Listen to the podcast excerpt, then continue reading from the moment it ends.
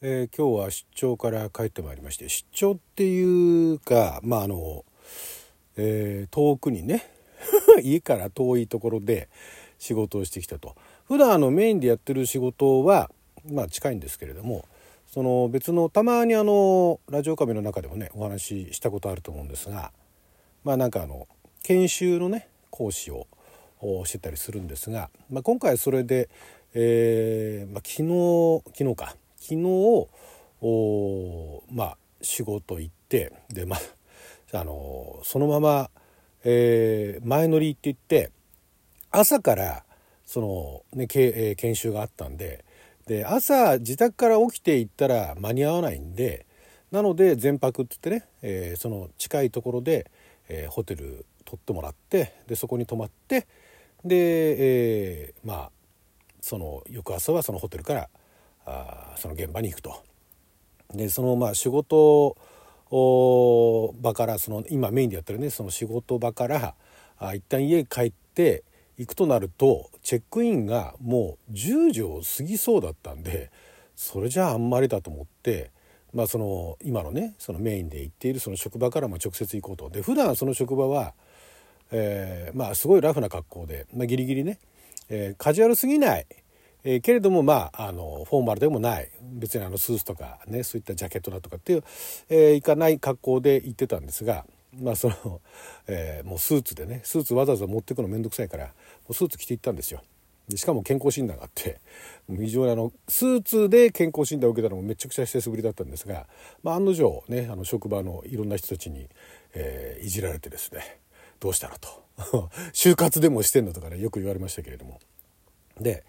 えー、まあその仕事が無事終わってねあのメインの仕事が終わってで、まあ、2時間ぐらいかけて、えー、宿泊先まで行ったわけですよ。でそこがアパホテルだったんですね。私アパホテル初めてあの話にはずっと聞いてたんですが泊まるのは初めてでで予想以上になんかすごい、まあ、よくできてるっていうかななるほどすごいあの無駄がないなとまず無駄がないのとえビジネスホテルとして泊まるんだったらもうこれ十分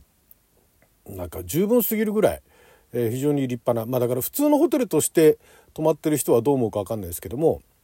ビジネスホテルとして泊まるには、まあ、あの十分すぎるほど十分で、えー、でまあ部屋にね入ってでなんかでっかいモニターがあるんですよね。でまあそこであのテレビ見ようと思ったら見られるんですけどまあ私はテレビ見ないででそこの何ていうんですかアパホテルのなんかいろんな情報があまあそのテレビとかあのビデオオンデマンド見ないと流れてくるんですけれどもそこで、えー、ウェブアニメウェブアニメって言っていいのかな？なんかあのお YouTube とかでね、えー、乗っかってくるようなそのなんかすごい緩い感じのアニメーションあるじゃないですか。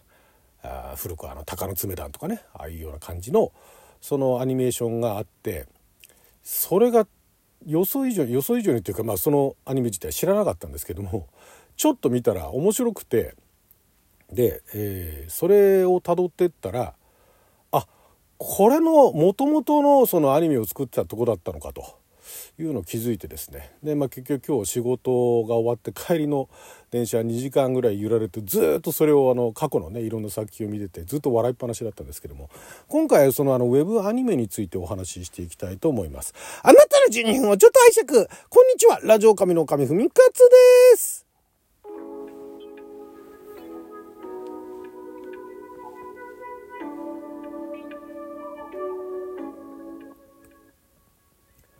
今日は2023年12月6日水曜日、えー、六曜は旋風先負けでございます。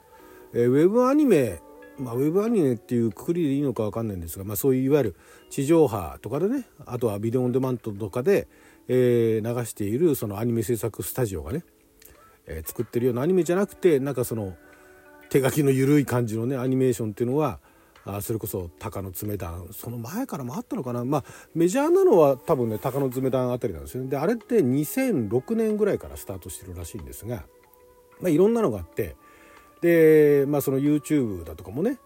あのアニメーションを作る技術っていうか、まあ、簡単にね、えー、すごいその緩い絵でも内容が面白けりゃ結構それなりにあのまあ見てくれるっていうか。で鷹の爪団は個人的にはそこまでなんでしょう。あの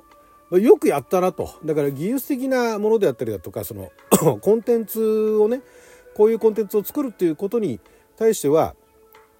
なんかすごいなとは思うんですがお話自体は別に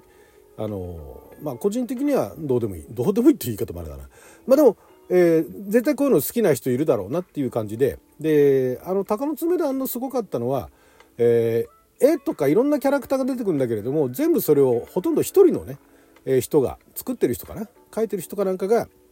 声をいろいろ変えてやってたんですよね。だからすごい芸達者だなと 思ったんですけれども。でまあそんなこんなでいろんなウェブアニメが出てきてであとはあ有名なところだと「神うさぎロペ」っていうのがありますよね。あれがあの東宝シネマズでね、えー、行くとあの必ずなんかあのポップコーンかなんかの宣伝でねポップコーンだとかと東宝シネマズの宣伝かなんかで出てくるあれもゆるい感じのお、まあ、あれもだからウェブスタートなのかな。あれはなんかあの手書きっていうよりかはもう少しあの凝った感じで CG っていう感じで作ってはいるんですけれども。あれも何でしょうね。当時スタートした当時っていうのはうん、まあ、また新しい当時は新しかったしああいうのが好きっていう人が結構いたんでしょう。私はまあ何でしょう。まああれもだからあれも何でしょう技術的なところっていうか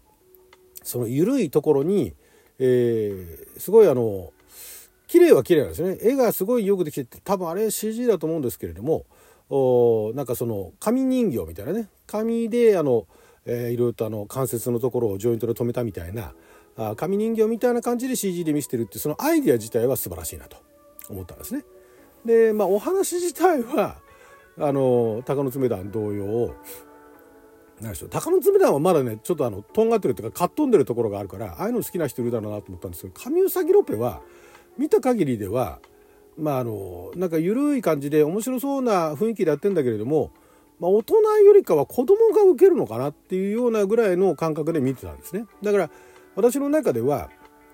ウェブアニメ見てなんか爆笑したのっていうのは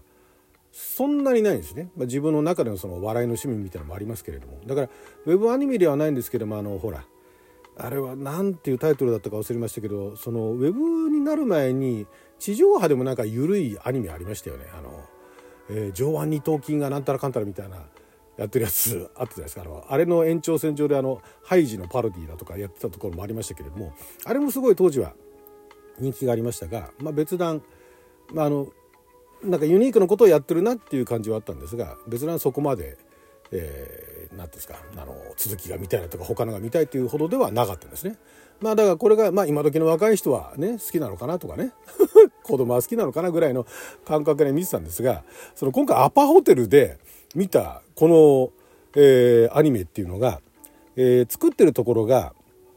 これがね、えーと、作っている会社っていうのが、えー、あれです。あそこ。えっ、ー、とねファニムビっていうところでで桃梅っていうあだから私が見たのは桃梅の前桃梅前じゃないや、えっと、最近のえっ、と、あれです。スナック曖昧っていうのがあって、これが面白かったんですね。スナック、スナックはカタカナで曖昧はひらがなですけど、スナック曖昧のそのアニメが、ウェブアニメ、YouTube アニメみたいなのが、そのアパホテルのそのモニターでやってたんですね。で、それ、ふた、ちょっとたまたまなんか、ふっと見てたら、短いんですけど、めちゃくちゃ刺さったんですよね。刺さってて面白かったんですね。で、笑っちゃったんで、で遡っていろんなの見せたらめちゃくちゃ他にも面白いのがあってでさらに遡ると桃梅にたどり着いたんですねで実は桃梅私も見たことあったんですけどもその時もなんかあの他のねウェブアニメ同様まあなんか面白そうなことやってんだけれどもまあまあ刺さらないなと思っていたらそれはなんとえっ、ー、と桃梅の桃梅がもっと3年34年ぐらい前からあったのが12年前あたりになんか制作、えー、サイドとあと声優さんもガラッと変わったっていうところででそのガラッと変わった後のものを私見てたんですね。でそれはそのそれまでの桃梅ファンからもちょっと炎上食らうぐらいの全然もう見た目は同じなんだけれども見た目は似てるんだけれどもその面白さっていうものがその前のその桃梅もともとの桃梅、えー、ファニムビさんの桃梅が好きだった人たちからするとこれは違うと。なんでこんなことしてくれたんだぐらいのノリで。でえー、その桃梅って一回実写化されてるんですよね。私もその実写版の、えー、第1話だとかあとなんかあのシーンかなんかを見ましたけれどもこれがすごいよくできててもう実写化もされてるぐらいのでその実写化してるのはもともとのそのファミファニームービーさんが作ってた、えー、桃梅のをオリジナルにした実写化なんですよね。よくあのねあの桃梅見たことある方だったらわかると思うんですけれどもどこまで台本があんのっていうぐらいのその妙にリアルな掛け合いとその絶妙なテンポ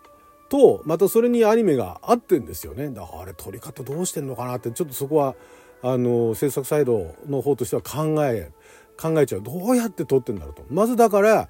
あの全く素材とかも何もない段階で掛け合いをやらせてでそこに後から絵を載せるのかなと。にしては絵に対してのツッコミっていうのも結構入ってるんですよね。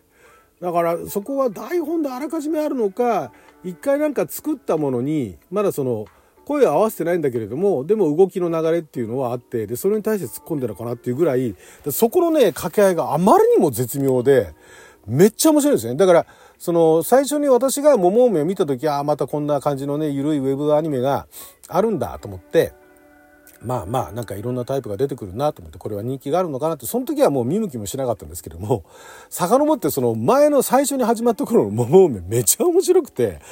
いや久しぶりにねあ面白いウェブアニメってあったんだっていうことにまあまあ他にね他のそのウェブアニメが好きな方はそういうのアニメがあったと思うんですけれども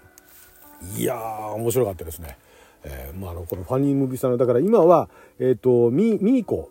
猫のミーコは出てくるねあのミーコシリーズも面白いしあと桃梅の過去作も見られるんでそれ本当に面白かったね見たことない方ねおすすめです。はいということでウェブアニメの話でした。12分間の記者のお時間いただきありがとうございました。それじゃまた